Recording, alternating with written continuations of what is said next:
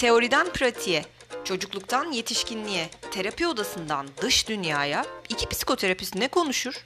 Sizler için her hafta yepyeni bir konuyla Atölye Psikoloji kayıtta.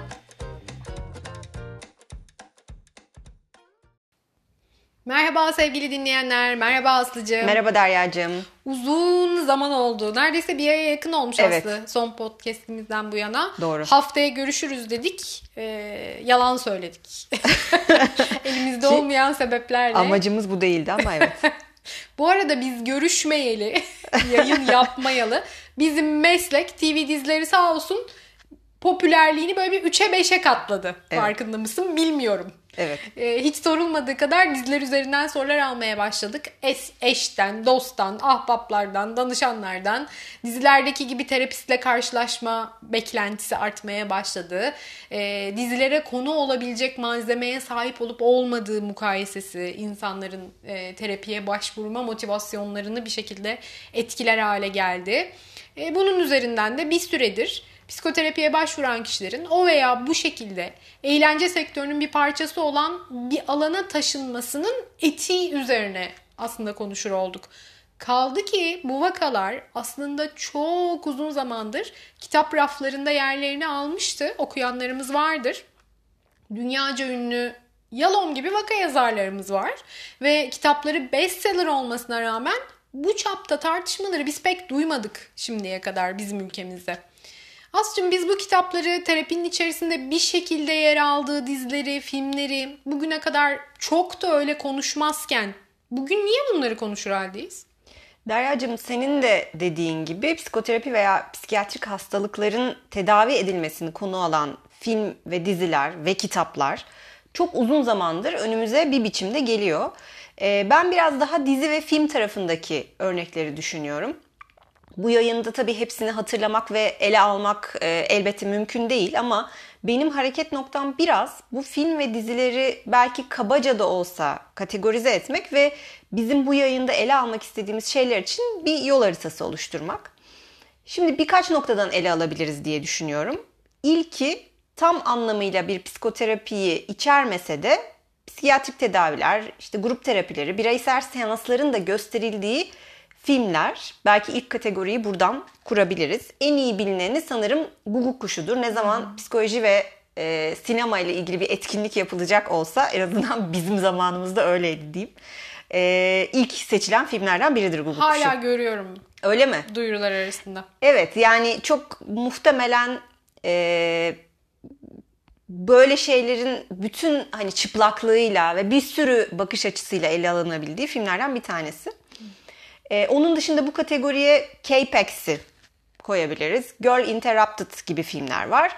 Bu aynı zamanda e, korku sinemasında da sıkça eline alınan bir tema. Türün meraklısı olarak söyleyebilirim. Ee, şimdi bunun dışında konusu psikoterapi olmasa da içinde psikoterapi seanslarının geçtiği film ve diziler var. Yine bir tanesi The Sopranos. Bu Tony Soprano'nun terapistiyle olan ilişkisi ve o ilişkinin gerçekten katmanları e, çokça konuşulmuştu zamanında. Yine böyle psikoloji ve sinema ile ilgili yazılar ve konuşmalarda sıkça rastladığımız böyle eskilerden Robert De Niro ve Billy Crystal'ın oynadığı Analyze This var komedi türünde. Sanıyorum e, Türkçe'ye anlat bakalım olarak çevrilmişti. Belki buraya Jung, Freud ve Jung'un hastası üçgeninde ele alınan e, A Dangerous Method'ı da ekleyebiliriz. Yine o da sanırım Türkçe'ye tehlikeli ilişki olarak çevrilmişti. Bunun dışında Woody Allen filmlerinde analiz sahneleri görüyoruz. Sıkça kendisi de uzun yıllar analize gitmiş ve hatta belki de hala devam ediyor bilmiyorum. Buna ek olarak psikoterapistlerin özne olduğu filmleri başka bir kategoriye koyabiliriz. Oğul Odası var, The Shrink var veya seninle geçen yıl sinemaya gidebildiğimiz Ah, o eski güzel zamanlarda festivalde izlediğimiz Sibyl var. Bir de konusu direkt olarak psikoterapi seansları olanlar var ki en bilineni tabii In Treatment. Çok uzun bir süre e, çokça da izlenmişti e, benim bildiğim kadarıyla Türkiye'de de. Evet, Şimdi de- güzel bir e, dizidir aslında o. Yani iyi terapi sürecini anlatan ve 3 sezon falan sanıyorum. Evet iyi danışmanlık muhtemelen aldıkları üzerine de konuşmuştuk Yine bir kitap uyarlaması o da. Hmm, hmm, ben onu bilmiyordum. Şimdi de ülkemizde Kırmızı Oda e, gösteriliyor bu kategoride. Bunun dışında e, konusu direkt psikiyatrik hastalıklar olan filmler de var ama onlar gerçekten çok fazlalar. Ve belki başka bir yayınımızın konusu da onlar olur. Bu filmlere bakıp da kendimize neden psikoterapi bir malzeme ya da meze belki diye sorarsak e, bu kategoriler ekseninde cevaplar verebiliriz diye düşünüyorum. Elbette ben sinemacı veya film eleştirmeni değilim ama kendi perspektifimden baktığımda hem bir ruh sağlığı profesyoneli hem de izleyici olarak bir filmin içindeki ana karakterin veya yan karakterlerin psikoterapi sahnelerinin öncelikle o karakterle ilgili daha ilk bakışta bir bilgi verdiğini veya zaten bizde olan bilgiyi kuvvetlendirdiğini veya değiştirdiğini düşünüyorum. Örneğin karakter iyi döşenmiş ve çekici bir psikoterapistin terapi odasına giriyorsa muhtemelen entelektüel seviyesi ve ekonomik durumu iyidir. Terapistin karşısında kaygılı duruyorsa, ellerini ovuşturuyorsa sakladığı bir sır vardır ve bundan çekiniyordur bununla ilgili bir şey anlatmaktan. Bacaklarını yayarak oturuyorsa psikoterapin yap, psikoterapistin yaptığı işe inanmıyordur ama muhtemelen bu ilerleyen dakikalarda değişecektir e, gibi aslında sıkı bir film izleyicisinin ipucu olarak kolayca yakalayabileceği ve hikayeyi güçlendiren veya merakı arttıran bir işlevi var bu sahnelerin bana kalırsa. Öte taraftan psikoterapist ile karakter arasında geçen diyalog bir hikayeye bir düğüm atıcı veya düğüm çözücü işlevi görebilir. Mesela psikoterapist sandalyesinde hafifçe öne eğilir ve derin bir nefes alıp karakterin gözlerinin içine bakarak Şimdi burası tabii etkiyi arttırması açısından çok önemli. Zaten biz de hep böyle yapıyoruz seanslarda. böyle biraz sesini de yumuşatarak Teresa artık çocuk rolünden çıkıp hayatının iplerini eline alma zamanın gelmedi mi der. Ve hoppala buradan sonra olaylar gelişir de gelişir. Teresa da tabii terapistinin bu aydınlatması ve isminin de etkisiyle manastıra başvurur. ee, tabii şaka yapıyorum. Yani ben böyle bir film e, izlemedim. İzleyen varsa belki bizimle paylaşabilir ama bu da önemli bir işlevdir. Terapi sahnelerinin ve seanslarının kendisinin konu olduğu durumlarda da iki mesele var izlenmeyi arttıran bence. Birincisi terapi odası gerçekten çok mahrem bir yer. Yani üçüncü bir kişinin herhangi bir biçimde dahil olamadığı bir atmosfer. Ama ben televizyon ekranından bu mahrem alanı gözetleme imkanı buluyorum. Ve bu çok çekici gerçekten. İkinci kısımda ise şu var bence. Ben terapiye gitmedim ama burada anlatılan hikayelerle benzerliklerim var. Psikoterapist danışana ne söylüyor, onunla ne ilişki kuruyorsa danışanla kurduğum özdeşim nedeniyle benle de konuşuyor, bana da söylüyor gibi hissediyorum aslında. Ben de bununla farklı duygular yaşıyorum. Bazen kızıyorum, bazen üzülüyorum, bazen teselli buluyorum, bazen belki bir aydınlanma yaşıyorum. Ama elimde kumanda istediğim zaman veya o bittiğinde o sahne veya genel olarak film dizi bittiğinde çat diye kapatıp kendi hayatıma dönüyorum. Çünkü oradaki ben değilim sonuçta. Bu da beni kendi hayatımdaki çatışmalarla büsbütün bir yüzleşmeden koruyor. Bir haz var yaşadığım evet ama o kadar da içine girmek zorunda değilim. Çünkü o ben değilim sonuçta ya filmlerle ilgili gerçekten çok konuştum Derya'cığım. Kitaplar kısmında şimdi sana bırakıyorum. Yok yok öyle öyle. Kitaplar kısmı Derya Deniz yani o saymakla bitiremeyeceğimiz bir e, sayıda kitap var bu konuda. E, dünyanın her yerinde yazılmış çokça kitap.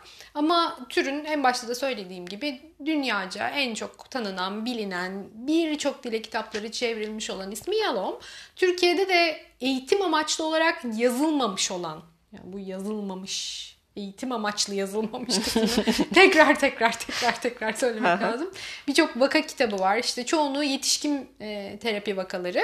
Çift, çiftleri konu alan, çift terapisini konu alanlara da rastlıyoruz. Ee, bir eser eğitim amaçlı yazıldığında dili, odağı, formülasyonu bambaşka oluyor. Yani e, bu kitaplar biraz daha roman gibi e, okunan kitaplar. Ee, siz de kişinin kim olduğu ile ilgili neredeyse hani o vaka kitaplarında hiçbir e, merak uyandırmaz onlar. Sebepler, sonuçlar, tedavi adımlarında göz ardı etmemeniz gereken meselelerdir esas odak. tedavi edenin yaptıklarıyla meşgul oluyoruz tabii. E, onları okurken daha çok hani vakayı anlıyoruz ama tedavi sürecinde neler olup bittiğine bakıyoruz. Vaka kitaplarını okurken yani diyeceğim o ki öyle gözlerinde yaş, kalbin pıt pıt geçmiş yaşantıların gözünün önüne serilmiş. İşte bir kutu mendil bitirmişsin yanı başında. Öyle bir halin olmuyor yani. Hani bu e, çok net. Oluyorsa zaten orada başka bir evet. mesele var. Oraya ayrıca bakmak hemen hemen hemen koşarak e, randevu almakta e, fayda var. E, bugünlerde işte söz konusu olanlar bu eğitim amacının dışında kalan aslına bakılırsa da eğlence sektörünün parçası olanlar.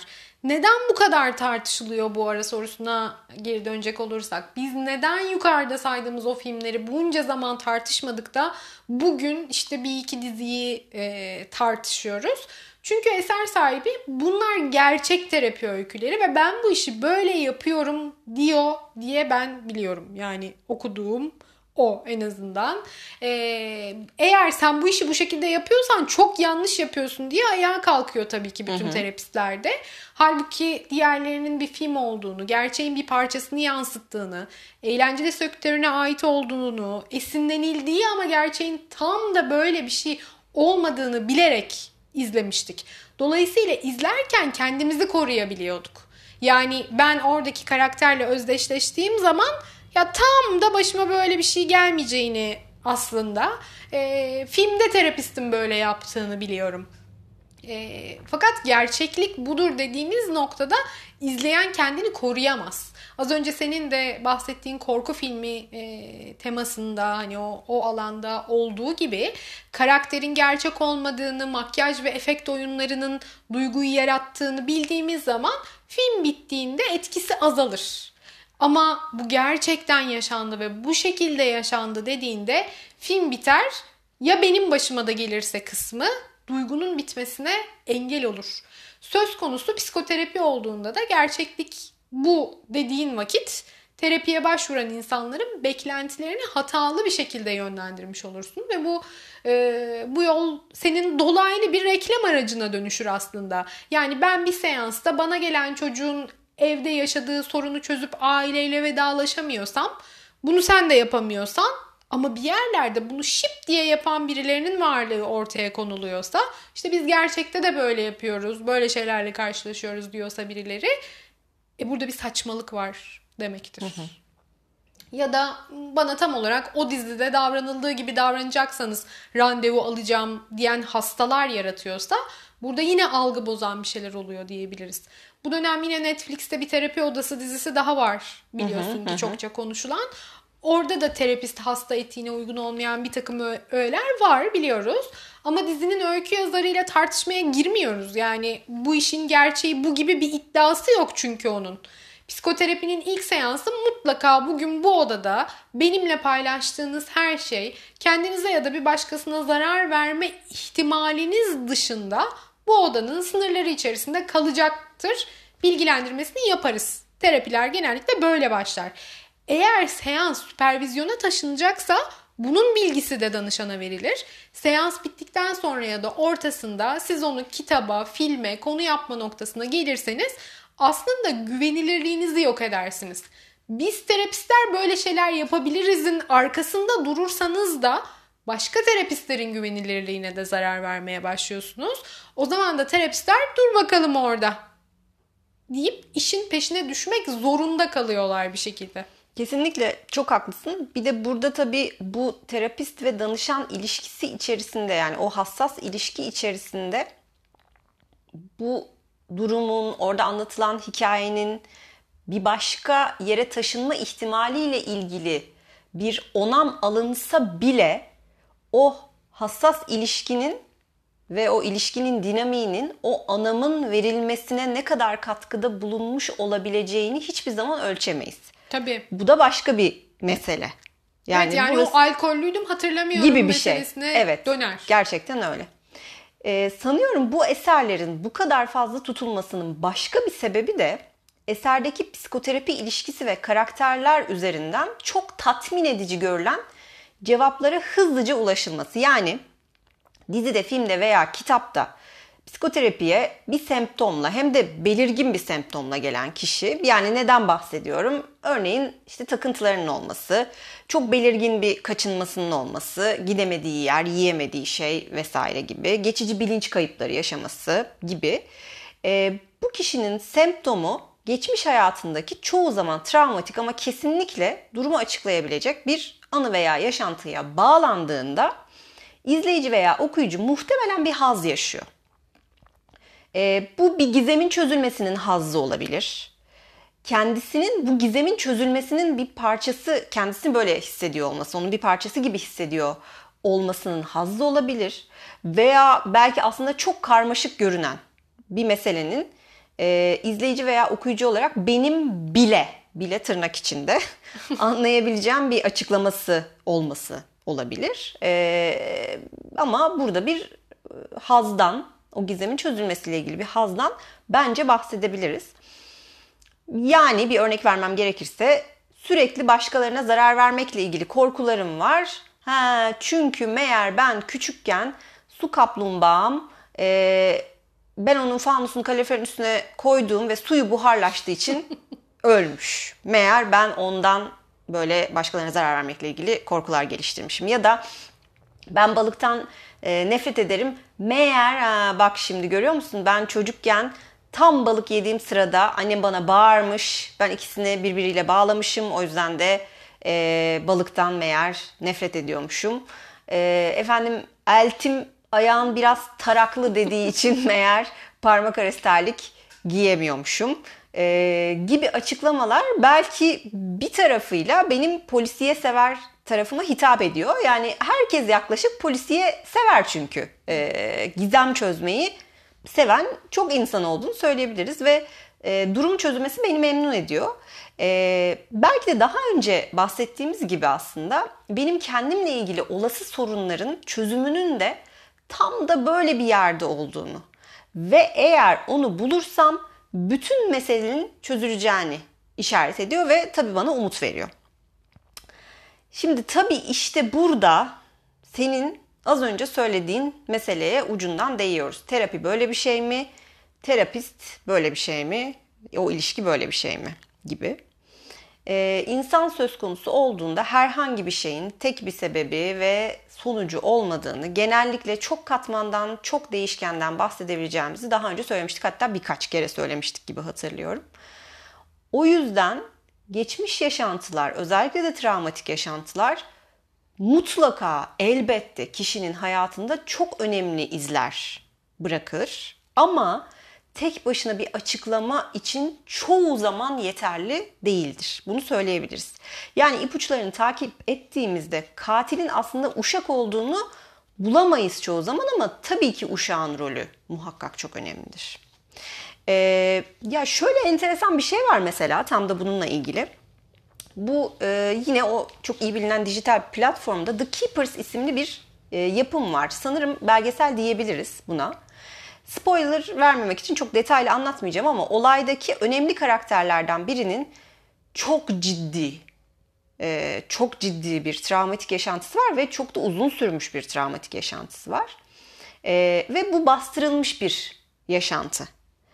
E, ama hayatının işlevselliğini etkileyen bir semptom çıkarmamış bu kişi bütün o süreç boyunca çok zaman sonra böyle basit bir kaçınmasının o da gerçekten hayatında önemli yeri olmayan bir kaçınmasının arkasından böyle kendi kendine yaptığı meditasyonlarla anılara ulaşıyor. Yani dolayısıyla aslında burada da ortada hiçbir semptom yokken de başka bir şey e, görebiliyoruz. Bu demek değildir ki hiçbir şeyiniz yok ama sizin de travmatik anılarınız olabilir.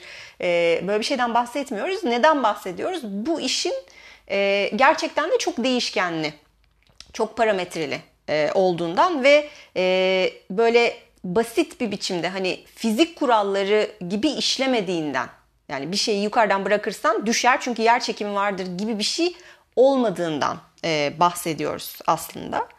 E, şimdi tabii burada beklenti bu yönde oluştuğunda yani sanki bir ipin ucunu tuttuğun mu öbür ucu gelecek e, gibi hissettiğinde ya da buna inandığında e, izleyiciler veya dinleyiciler kendisiyle ilgili bir psikoterapi sürecinden de beklentisi bu olabiliyor ve sonucunda da e, hayal kırıklığına uğrayabiliyor.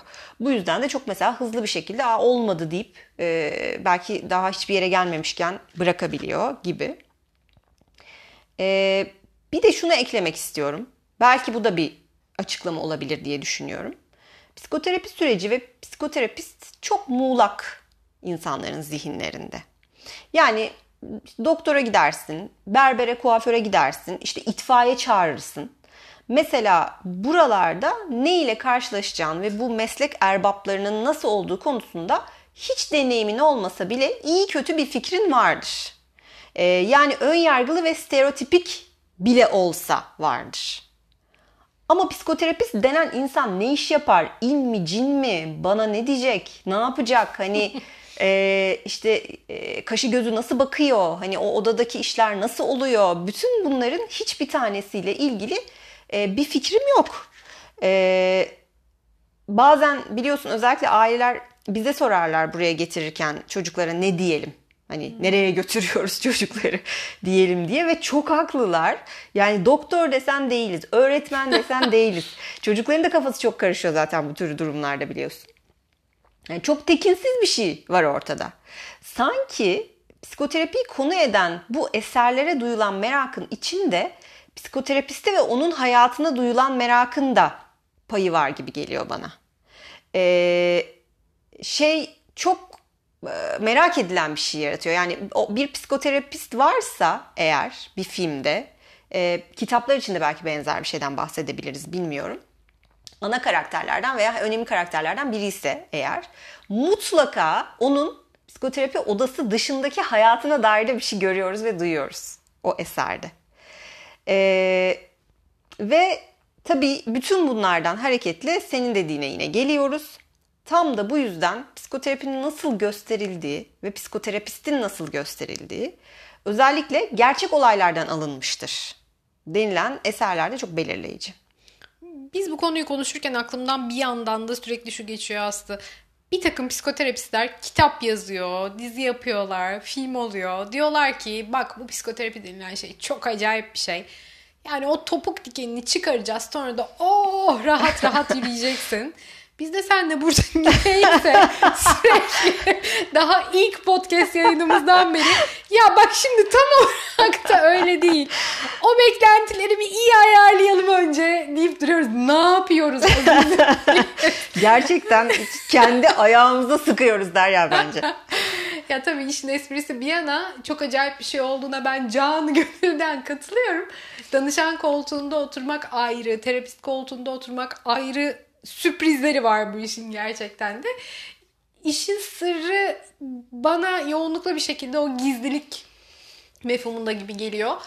Yani mesela şu an akla bir zürafa getirme dediğinde aklına o hemen gelen e, zürafa gibi bu odada olan biten her şey çok gizli dendiğinde işte cümle aleminde ne oluyor ki acaba orada ee, böyle o kıpırdanmayı hissedersin.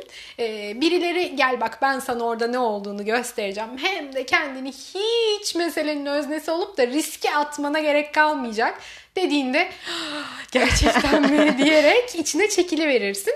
Ama sözün kısası şu inanmayın. Yaşayan bilir.